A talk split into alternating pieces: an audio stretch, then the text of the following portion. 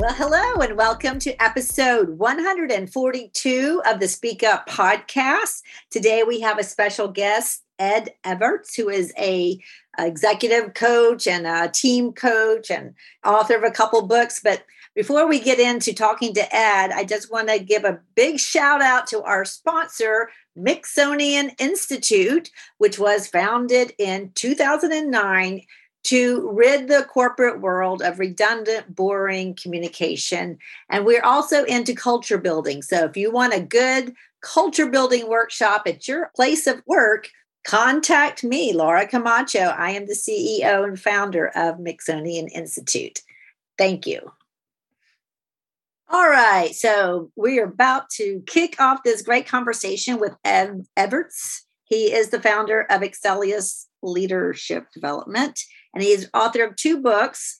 His first book was called Raise Your Visibility and Value, and those of you who have coached with me out there know that we always talk a lot about that, especially the getting the visibility and getting credit for the value that you're already adding. And his latest book is called Drive Your Career. And Ed has a background in H R and coaching. So welcome to the show, Ed. And please tell us about your path to where you are today. I know you're up there in the Boston area, aren't you? We are, Laura. Thank you so much for having me on the show. And I am a little bit north of Boston, so it's chilly up here today in mid-December. My career really began as a business professional about twenty-five years ago. After graduating college, I went to work in retailing, and I began on the merchandising end, but very quickly recognized that my skill set better fit the human resource arena and transitioned over to a human resource role at my first employer, and then spent the following fifteen years or so in various human resource roles in retailing, mostly in the New England marketplace. And then in nineteen ninety-eight, I left retailing because the hours were getting longer and life was getting more complex and the two weren't mixing beautifully. And I transitioned to a business-to-business services company called Iron Mountain, and I played in a number of leadership H R roles there. And then I left Iron Mountain in two thousand eight and opened my independent practice, which is Excellius Leadership Development. And so as of about two years ago, I have now been an independent contributor longer than any of my employment experiences. Milestone for me. Oh, congratulations. Well, that sounds very awesome. It's interesting. You, you, you grew up in retail, which has just gone through so many iterations and interesting changes. And yet your most of your clients, from what I understand, are in the pharmaceutical business, right? Well, the pharmaceutical industry is very pro-coach. So they love helping people. They love focusing on culture and development. Not so much in retailing. Retailing is a very low margin industry, and they just don't have a lot of dollars to provide to help leadership development grow. So, you know, that's just my own personal experience, but uh, they're much more budget conscious, and it's much harder to get a coach and that type of assistance when you work in the retail industry. Yes, that's very true. And, and uh, different, yeah, different industries have more bandwidth or budget for coaching. And so that's where we get to do our good work. So, Ed, I know that, well, you and I both know that the, the relationship for anybody in a company, the most important relationship is that relationship with their boss, right? And, you know, and you're in a course of a career, you're going to have an excellent boss here and there, some pretty good ones, some mediocre ones, and every once in a while you'll get a bad boss. What is your advice for somebody who wants to improve their relationship? And what is the payoff for doing that? This is really the first chapter of my book, Drive Your Career. And while I didn't put the habits that I listed in the book in order, you know, I did want that one first because I wanted to remind people, and every once in a while, you just need a nice, subtle reminder of some basics that you need to be doing in the workplace, because there is so much going on. It's easy to forget some of the basics. And all of us need to ensure that we own ourselves, ensuring that we have a positive relationship with our boss. It is a relationship, so of course, there's more than one person involved, but you own ensuring that you know where your relationship is with your boss, and then you're doing positive things in order to improve it. So to our listeners, you know, I would ask them on a scale of one to six to think about, where is my relationship with my boss? Do we hate each other, which is a one? Or can we finish each other's sentences and love each other, which is a six? And if you're a four or lower, you probably should be doing some things in order to improve that relationship. So initially, Laura, it was a reminder of the importance of ensuring you have a positive relationship with your boss. Your boss is the person who's a gatekeeper to activities. Uh, if you're raising your hand for another role in the organization, the likelihood is very high that they're going to go to your boss and say, hey, tell me about Ed. You know, what kind of worker is he? How does he handle stress? Things of that nature. And you want to ensure that your boss has favorable things about you. I don't mean create a false relationship with your boss. I don't mean being best friends either, but you need to ensure that you have, you know, a positive relationship with your boss in order to ensure that they say, you know, good things about you if somebody asks. Right. And I, and I'm a proponent that you feed them those things to tell, to, to go upstream, you know, your accomplishments, because we all know that because of negativity bias, our accomplishments, that's yesterday's news, we're off to the next problem. And, and having that re- good relationship with your boss is just so important. I, I do find that in some companies, the bosses are not, they're available all, all day long for questions and consultations, but they're not having regular one-on-ones with their uh, team members. They say they don't have time. What would you say to someone who feels that they don't have time to have one-on-one, you know, full-on meetings with people on their team? Well, in honor of uh, my comment earlier, you as the under, uh, you know, the employee, the person under your boss needs to ensure that you're finding time, at least on a monthly basis, even if it's over breakfast or even if it's twenty minutes, to do a regular check-in to ensure they know how you're doing. You know, what you're describing is very common across organizations, which is people not believing they have time in order to do work. And, you know, this is what I call the superhero syndrome, which, you know, I think everything that you're doing as, uh, as your boss, I think everything that you're doing is great. So I don't need to check in with you. I don't need to worry about what you're doing. I'm not interested because I think everything you're doing is great, yet you're missing really my accomplishments. You're missing helping me grow in areas that are important to me. There's so many areas that we don't talk about. So I call them career development conversations, where we don't talk about goals. We don't talk about clients. We don't talk about initiatives.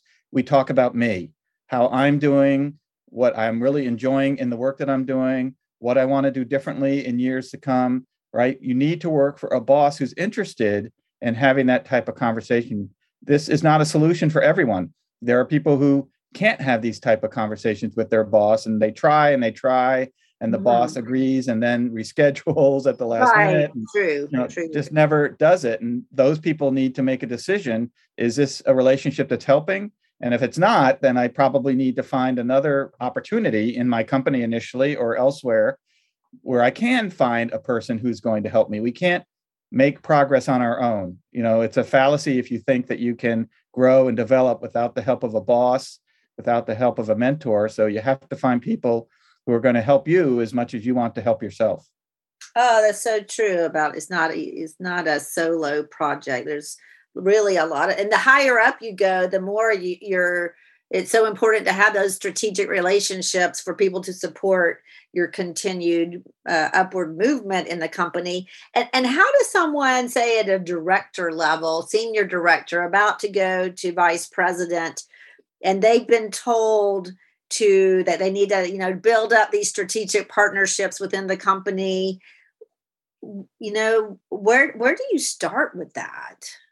Well, there's a couple of places that people can start. If I'm getting promoted to a new role, reaching out to peers, new peers potentially, mm-hmm. and colleagues, and saying, look, I want to be able to figure out how I can help you.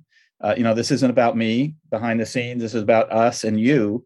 You know, I'd love to hear a little bit more about what you're doing in the organization, what your team does. I want to see how I can help you be more successful. These are not conversations that are happening a lot in organizations around the globe, and they should be, right? Because we're all there to kind of move in the same direction. And in order to move in the same direction, we need to know more about what each of us are thinking about and how we're working in order to make great progress. So you need to, again, own taking the next step. You know, one of the fallacies that we have, Laura, is I think because now I'm a V P or an E V P or an S V P that everybody comes to me, right? Right.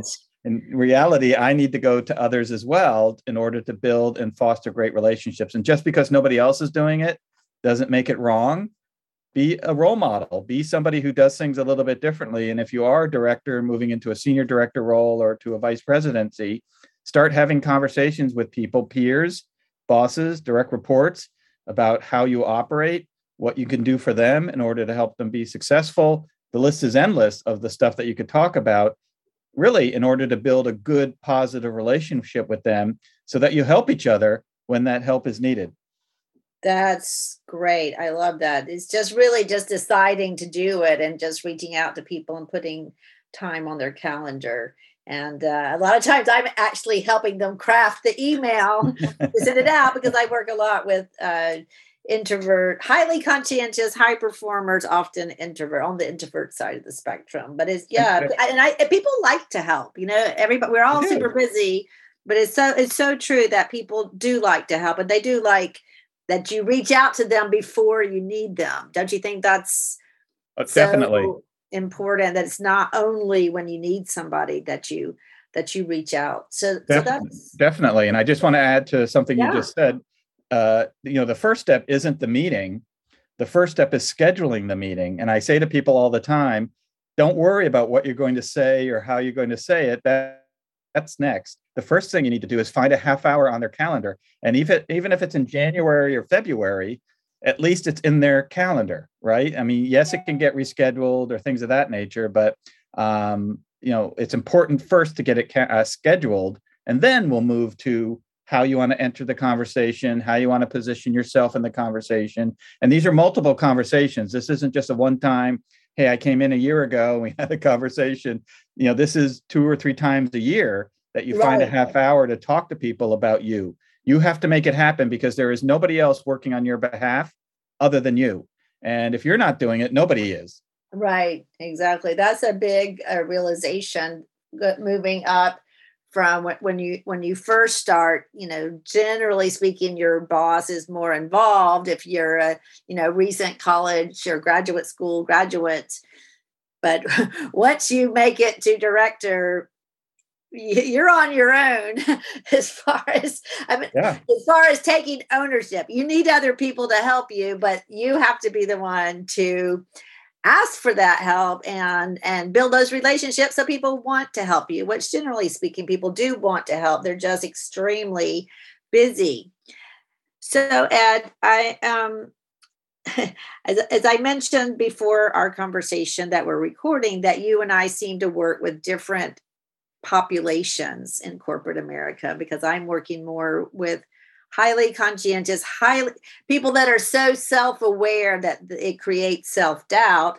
And yet I, and, and reading your work, you work a lot to help people with self-awareness.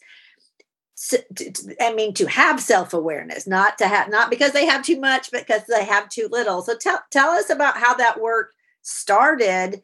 And how is it that people can be successful in a company without self-awareness? Well, I would tell you that it started organically. I didn't start my practice saying, hey, I'm going to go out and look for people who have low self-awareness and only work for them. I was working with clients, and over time, it just became apparent that the vast majority of them, certainly not all of them, but all of them to a certain degree, but the vast majority of them had, you know, marginal to low self-awareness. And when I say that, self-awareness is understanding how other people experience you, not how you experience you. You're an expert in you, but how do other people experience me? Is what I do that I think is great, as great as, you know, do I, do they think it's as great as I think it is great? Uh, is what I'm doing not great? I mean, I don't know unless I go out and ask. And unfortunately, most organizations don't provide these platforms. Many do, but not all, where I can build my self-awareness through three sixty or something where I can collect feedback from others so I can learn about how other people experience me in the workplace. And I will tell you, most people uh, will hear that, you know, fifty percent of the people experience them positively and fifty percent it's not as positive, right? And it's probably a mix for everyone. There are things that you do, I think, that are great. And there are things that you do that I think you could do differently in order to be more effective. So for me, Laura, when I work with clients, ensuring that we are taking steps to build their self-awareness on how others experience them is super important. Now, the next step is doing something about it. And, you know, I'm not a marionette, you know, a puppeteer. I can't make you do anything with the information that we collect. You have to be self-motivated to say, okay, so I've now collected data from people that I've read. You've told me that they are not truths, that these are perceptions that people have of my experience. I now want to do something about it. And I'm going to identify two or three areas that I want to make visible progress to demonstrate that I was listening and that I can make great improvement. Every once in a while, although very rarely for me, and it varies from coach to coach, I have somebody who's not interested in doing anything differently, that they think all the data they collected is just garbage and they're not interested in doing anything about it and they just want to move on. Those are not the type of people that I can work with because that's not what I do for a living. But most people do want to take steps in order to improve the experience that others are having with them. That's interesting, but which is not the same as, you know, radically becoming this people pleaser, right? Correct. Correct. So, this is not, right. This is not about saying, okay, some people don't think I do this well, so now I have to figure out how to do it so they think it's done well. As, you know, the famous Abraham Lincoln once said, you know, you can't You can fool all the people all the time, some of the people some of the time, but not, you know, whatever the phrase was. I can't remember it at the moment. Well, you can't please everybody all the you time. You can't please everyone, right? So you, you, this is not about pleasing everyone. It's about recognizing how what you do has an impact, and you either continue to commit to it, recognizing everyone won't be pleased. But if you try to please everyone, you will be in as much trouble as you were when you were operating in your prior uh, strategy. Yes, it's, it's it's not easy, um, but then we, you know, easy is not rewarding. We, I think, all of us, both our clients and, and ourselves, we, even though we may complain about it, we really like accomplishing hard things, and it, it does take right. work to manage those perceptions and sell your value and and, contri- and keep. raising the value that you bring to the table. And part of the value is in the perception, right? Because that perception travels with you. And of course you can't control the whole thing, but if your results and your, you know, being easy to work with is certainly uh, a nice perception to have. Not, maybe not, maybe it's not always warranted or even appropriate, but it, it is a, a positive perception. And that, so, you know, that perception takes effort, right? So I can't just be somebody who is easy to work with. I would love that as a cornerstone of my reputation, that anytime we connected with Ed Everts, who's really easy to work with, et cetera. But that takes effort, right? That takes certain behaviors and certain activities that I do purposefully because I want to be somebody who is seen as easy to work with. And so there's certain things that I do on a regular basis in order to create that perception with others, because I think that's a valuable aspect of a relationship. So what are those things that you do? Well, I set up a rule that I get back to anybody who reaches out to me within twenty-four hours. That does not happen in many corporations around the globe. Mm-hmm. Some people create the impression that they're a black hole, that I sent you a note a day ago, a week ago, two weeks ago, and you never got back to me. And, you know, in my mind, I'm like, I couldn't find ten seconds to say, hey, Laura, I'm really busy. I'll get back to you on Friday. I yeah. mean, I just don't get back to people. Now, I know some people get hundreds of emails a day. I'm not judging them, but you need to, if it's important to you to be seen as someone who's easy to work with, there are things that you need to do in order to demonstrate that. So getting back to people, even if it's not with an answer, but with a status, mm-hmm. is super important. So anybody who reaches out to me, and even sometimes vendors who I have not solicited, who are soliciting me, you know, I get back to just to say, not interested, thank you very much, whatever. But you know, I don't want to have the perception that I am a black hole. And so uh, it takes effort in order to do that. That's so true. It's very true. That's interesting, the black hole. I do also try to get back within twenty-four hours, but I think sometimes it takes a lot of unsolicited vendors. I don't ever answer them now. Yeah. That's okay, but it's it's hard to do, right? Even within twenty-four hours, you're busy, and sometimes it's yeah. hard to get back to people, but it's only going to be something you do if the reason you're getting back to them is important to you. Right. Exactly. Exactly. So that's so interesting. In, I was reading, uh, again, reading some of the, your writing and I saw you use this phrase about putting on the brakes. What do you mean by that? Well, this is a leadership style behavior that most leaders need to think a little bit more about, especially as they're kicking off a project or an initiative. And too often what happens is we have a meeting to kick off a project, we kick it off, and then we go. And then let's say we tell the client we're going to be done by the end of Q one of twenty twenty-two. And as we're moving forward, because people weren't clear on something, or there wasn't understanding about the te- level of technology we had, or there's a surprise event that happens in the world that causes havoc, we are late. We don't deliver it on time. And we go back to the client and say, hey, we hoped to have been done by the end of March, but due to this reason and that reason, we're unable to do it. And, you know, I believe that uh, leaders who uh, kick off a project, but then say, okay, before we move forward, I want everyone to think about everything we just talked about today. And I call it putting on the brakes or pausing. And next week, I want to come back and I want to hear from all of you. What concerns do you have? Are these statistics reasonable? Are these timelines reasonable? Uh, you know, what strain is it going to put on your group? What, let's make sure that we are ready to go, because I don't want you to move forward just because I think we should. I want us to move forward because you all know that we should. And so it's really pausing. And what happens is we delay initially, or we pause initially. We still say we're going to be done by March of twenty twenty-two, but our likelihood of hitting it's greater because we've addressed a lot of the issues and concerns up front before they became issues and problems. I like that kind of a recalibration that you're just inserting in the in the project. It also stops a lot of the swirl that's going around of why and blaming people, and really focus on solving the problems. I, I like that a lot. Um, yeah, it's the water cooler talk that happens after a meeting where the boss says, okay, it looks like we're ready to go. Let's go. And right. In my mind, I'm saying, I don't think we're ready to go, but I don't have the courage to say anything because my boss just said, let's go. And then we all go to the water cooler and say, oh my gosh, I can't believe we're doing this. We're not ready. And next thing you know, two months later, we're delayed because of something I could have addressed earlier. So it's not putting on the brakes in the sense that you're slowing down such that competition can pass you by. It's really adding the, the time you would have spent later solving pro, uh, problems earlier so that you can address them and reduce the likelihood of the problem happening later. Right. It's like an early intervention. Yeah, I think that's a good way of looking at it. So are you seeing uh, with remote work, are you seeing that is better for leadership or depends on the leader? Like, how are you, what what are the trends that you're seeing in, in your clients that related to working remotely? Uh, in general, or as it relates to pausing? In general, or as either one.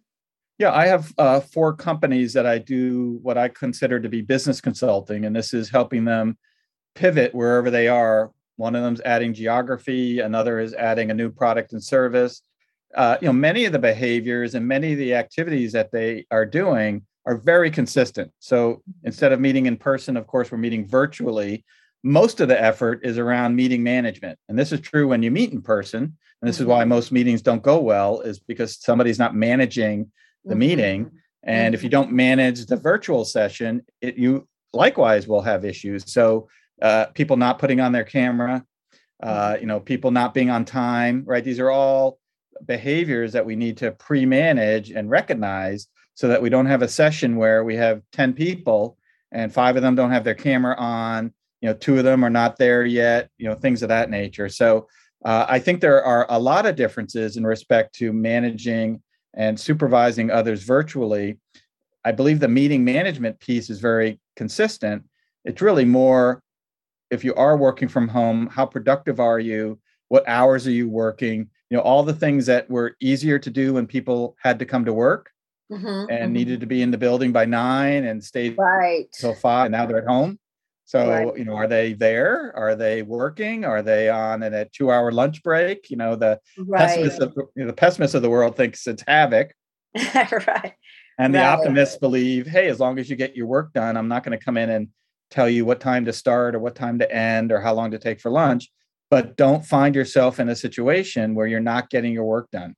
Oh, absolutely. I love this topic of meeting management because I don't, it's still, it's unfathomable to me how as expensive as meetings are that not everybody it, it handles their meetings well. So I'm going to say, imagine we have this scenario that I'm your boss and I'm having these meetings with you and other people on the team, and I am not managing them well. I'm not making people put on their videos. My agenda is very squishy. What can you do about that? So there's a couple of things that need to be in place in order for you to have a candid conversation with your boss. And remember, having a candid conversation with your boss is intended to help. It's not meant to judge. It's not meant to belittle. But you want to help your boss have a more effective meeting.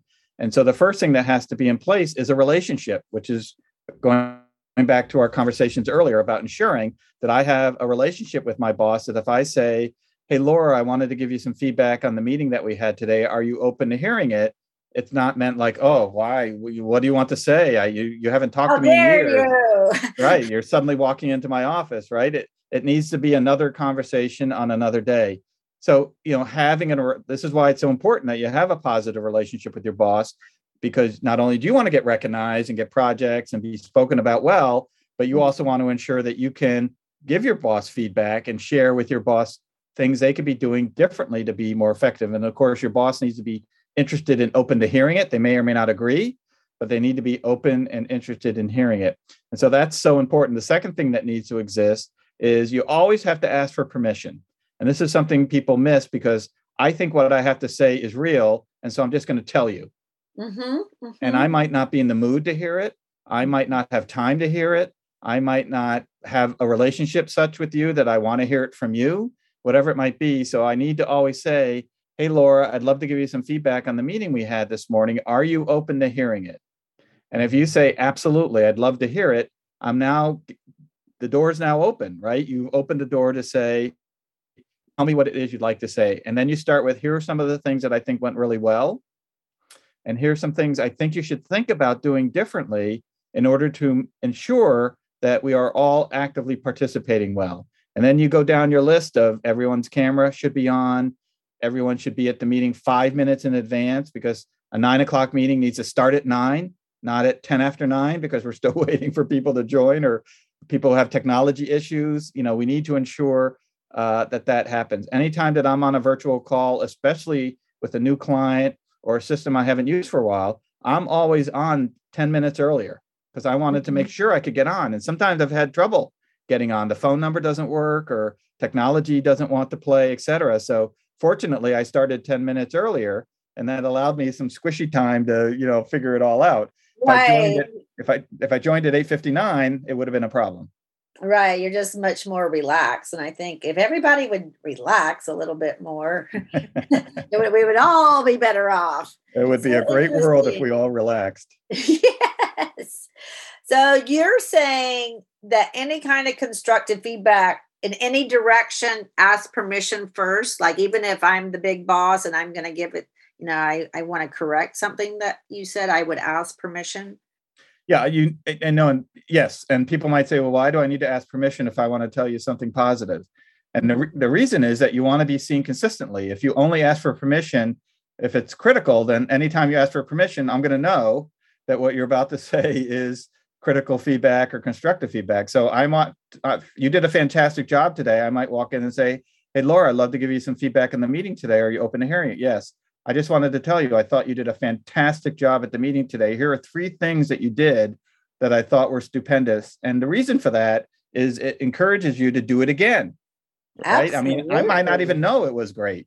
So right. Hearing that it was great creates this belief. Okay, so next time I host a meeting, I'm going to remember what Ed talked about and ensure that those three things happen.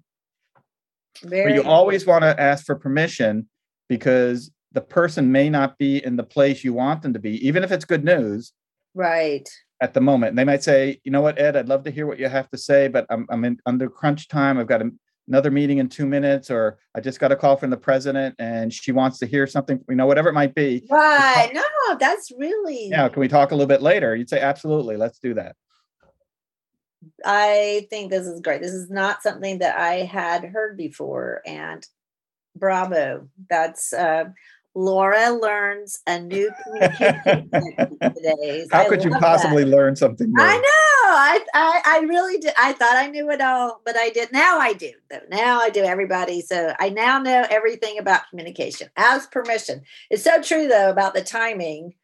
Because a lot of times people want to talk to you about whatever, and you're just like, I need to get something done, or it's just not a good moment. And asking permission is a great way of setting that up and, and encouraging people to, to, I, th- I, I think so much of communication is, is, doesn't land because people don't either ask permission or, or set it up for success. Like in a meeting, say, I want to talk about X, and X is important because, or X is relevant because. I think giving it a little, I call it sell it before you tell it. And this asking permission to give feedback is a variation of that same idea, because everybody's so distracted and addled and not paying attention that it's good to get people's attention first. And asking permission is a great way to do that. So what other communication tips do you have up your sleeve? Well, I just want to mention that asking for permission is also a great way to practice empathy. Uh, uh, certainly, I can imagine many of the clients that you work with, and certainly many of the clients that I have, want to demonstrate empathy to a greater degree. You know, I believe empathy is a strategic behavior on the part of a leader. It is not a soft skill or a weak skill, but a strategic behavior to build relationships and build employee engagement. So when I ask you for permission, I'm double checking to make sure I am where you are, mm-hmm. not just where I am. If I just come in and say, hey, I want to talk about the meeting earlier, here it comes. Mm-hmm. I'm not caring at all where you are right now. And you may not be in the right place to do it. So for those people who want to practice empathy, asking for permission and making sure that the person who's listening is in the right place is a, a great way to do that. Yes, it is. It's that is showing not just that you understand that it might not be a good time from an emotional point of view, but but also um, the the word is escaping me. Um, I don't know. I don't know what I was going to say. Something extremely profound, though. But anyway, I'm sure it'll, it'll it'll pop up in your head. As soon as, as soon as this is over. But I, I love that, that the empathetic approach to giving feedback is, oh, respect. That's what I was going to say. That, I mean, what better way to show respect? And, and my definition of a healthy culture is one where everybody feels heard, understood, and valued. Doesn't mean you have to agree. But of course, if I'm asking permission, then I absolutely am demonstrating that I value your time and your frame of mind. So very cool. I like that. What else? What else? Another communication tip you have for us? Well, uh, two others just quickly. One is multiple versions. And so if you speak in front of a group, it's good to send them a note afterwards, recapping your key points that you made, or, you know, putting it into a newsletter, you know, whatever the versions are. But, you know, professional marketers would tell you that it takes people five to seven times hearing or seeing something before they get it, it what it is that you're trying to say. And so just don't think because you've said it that everyone got it. Uh, sometimes they don't. And we've had that happen where people leave the meeting and say, you know, I can't believe he said X. He did. I didn't hear that. Right. So, you know, and people thank me for th- for saying certain things. And I'm like, I never, I'm quite sure I never said that, but I don't people, know it. Yeah. People hear what they want to hear. And some of them aren't paying attention. They may be, you know, their head may be down looking at their cell phone, et cetera. So, you know, if you uh, say, you know, if you have a speech or talk, or even if you do send it in writing, sending it a couple more times just as a, a fresh reminder is super important, because if you believe just because you've said it once that everyone's got it, Oops. they don't. No, no, no, no, no. Unless you're giving out free money. That's the exception. If you're giving out one hundred dollars bills, they'll they'll catch it the first time. Otherwise, people love, people love free stuff, free food, free gifts. They love it all. Right. Okay. Well, you said you were going to give me two. So multiple versions. And what was the other one? So the other one is making sure that you think about, and you know what, I it just fell out of my head. So okay. I'll come back to it. Well, that's okay, because I want to know, I know we're getting to the end of our time, but what drove you to write Drive Your Career? Because you wrote about visibility and value, because I'm sure that comes from your work with the teams and the executives, because, you know, you cannot have success in a large organization if people do not know who you are.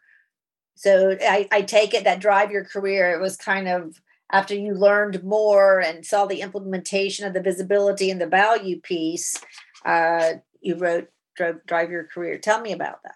Sure. Raise Your Visibility and Value is, as you described, was really a reflection of my twenty-five years in organizations.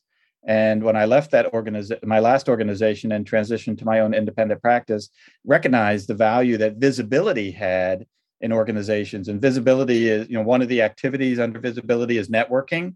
Mm-hmm. We tend to stop at networking or think networking is the ultimate goal. Right. I believe the ultimate goal is visibility in your organization and industry. So regardless of what your industry is, there are groups and meetings and affiliations that you should be aware of so that you can work with them in order to be as visible as possible. And then, of course, if you're going to be visible, uh, the underlying currency in most organizations these days is value. And, you know, don't tell me what you did.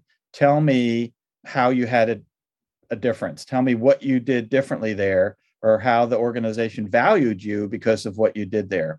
And then after my fourteen years as an independent leadership coach, I identified a group of stories that I told on a repeated basis or came up naturally in my conversations with clients on a repeated recurring basis. And I had one of those shower moments where I said, hey, you know what? I should pay attention to those stories because they come up again and again and again. And I'm not bringing them up purposefully. They just come up because of what the client is experiencing.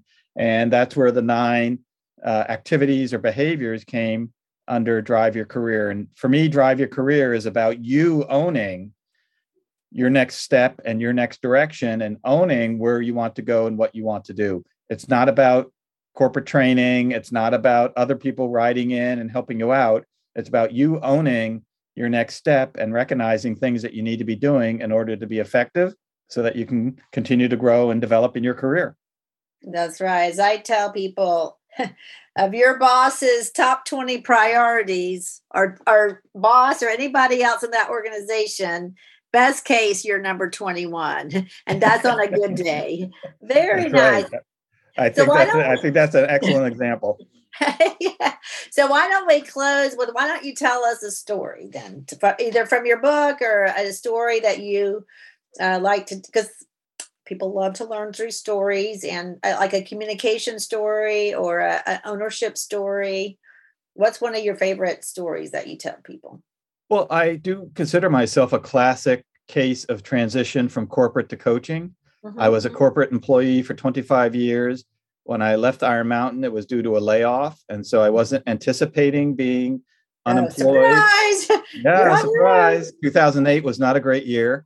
Oh my gosh, yes. Right. I was there. I was I was around. I remember that very well. So I uh, instantly found myself in transition, and I had to decide what I wanted to do next. And I thought, because of my age and the number of years that I had put in as a corporate corporate employee, that this might be a good time to look at starting an independent practice, doing uh, training, coaching, facilitation, et cetera. So, you know, for me, Laura, it was that recognition that I needed to do something differently. I could have gone back in and found another job, and I could have continued my corporate work, but I, it felt redundant. I felt like, you know, anything I could have done, I had tried to do or did at Iron Mountain, and anywhere else would be the same things again and right. again. And right. I wanted to, I wanted to give back. I felt I had learned a lot and observed a lot. And there were a lot of people who haven't or didn't have the work experiences that I had. And so I wanted to give that back to others. And so that was really the catalyst for tr- transitioning from corporate to mm-hmm. consulting or my own independent practice.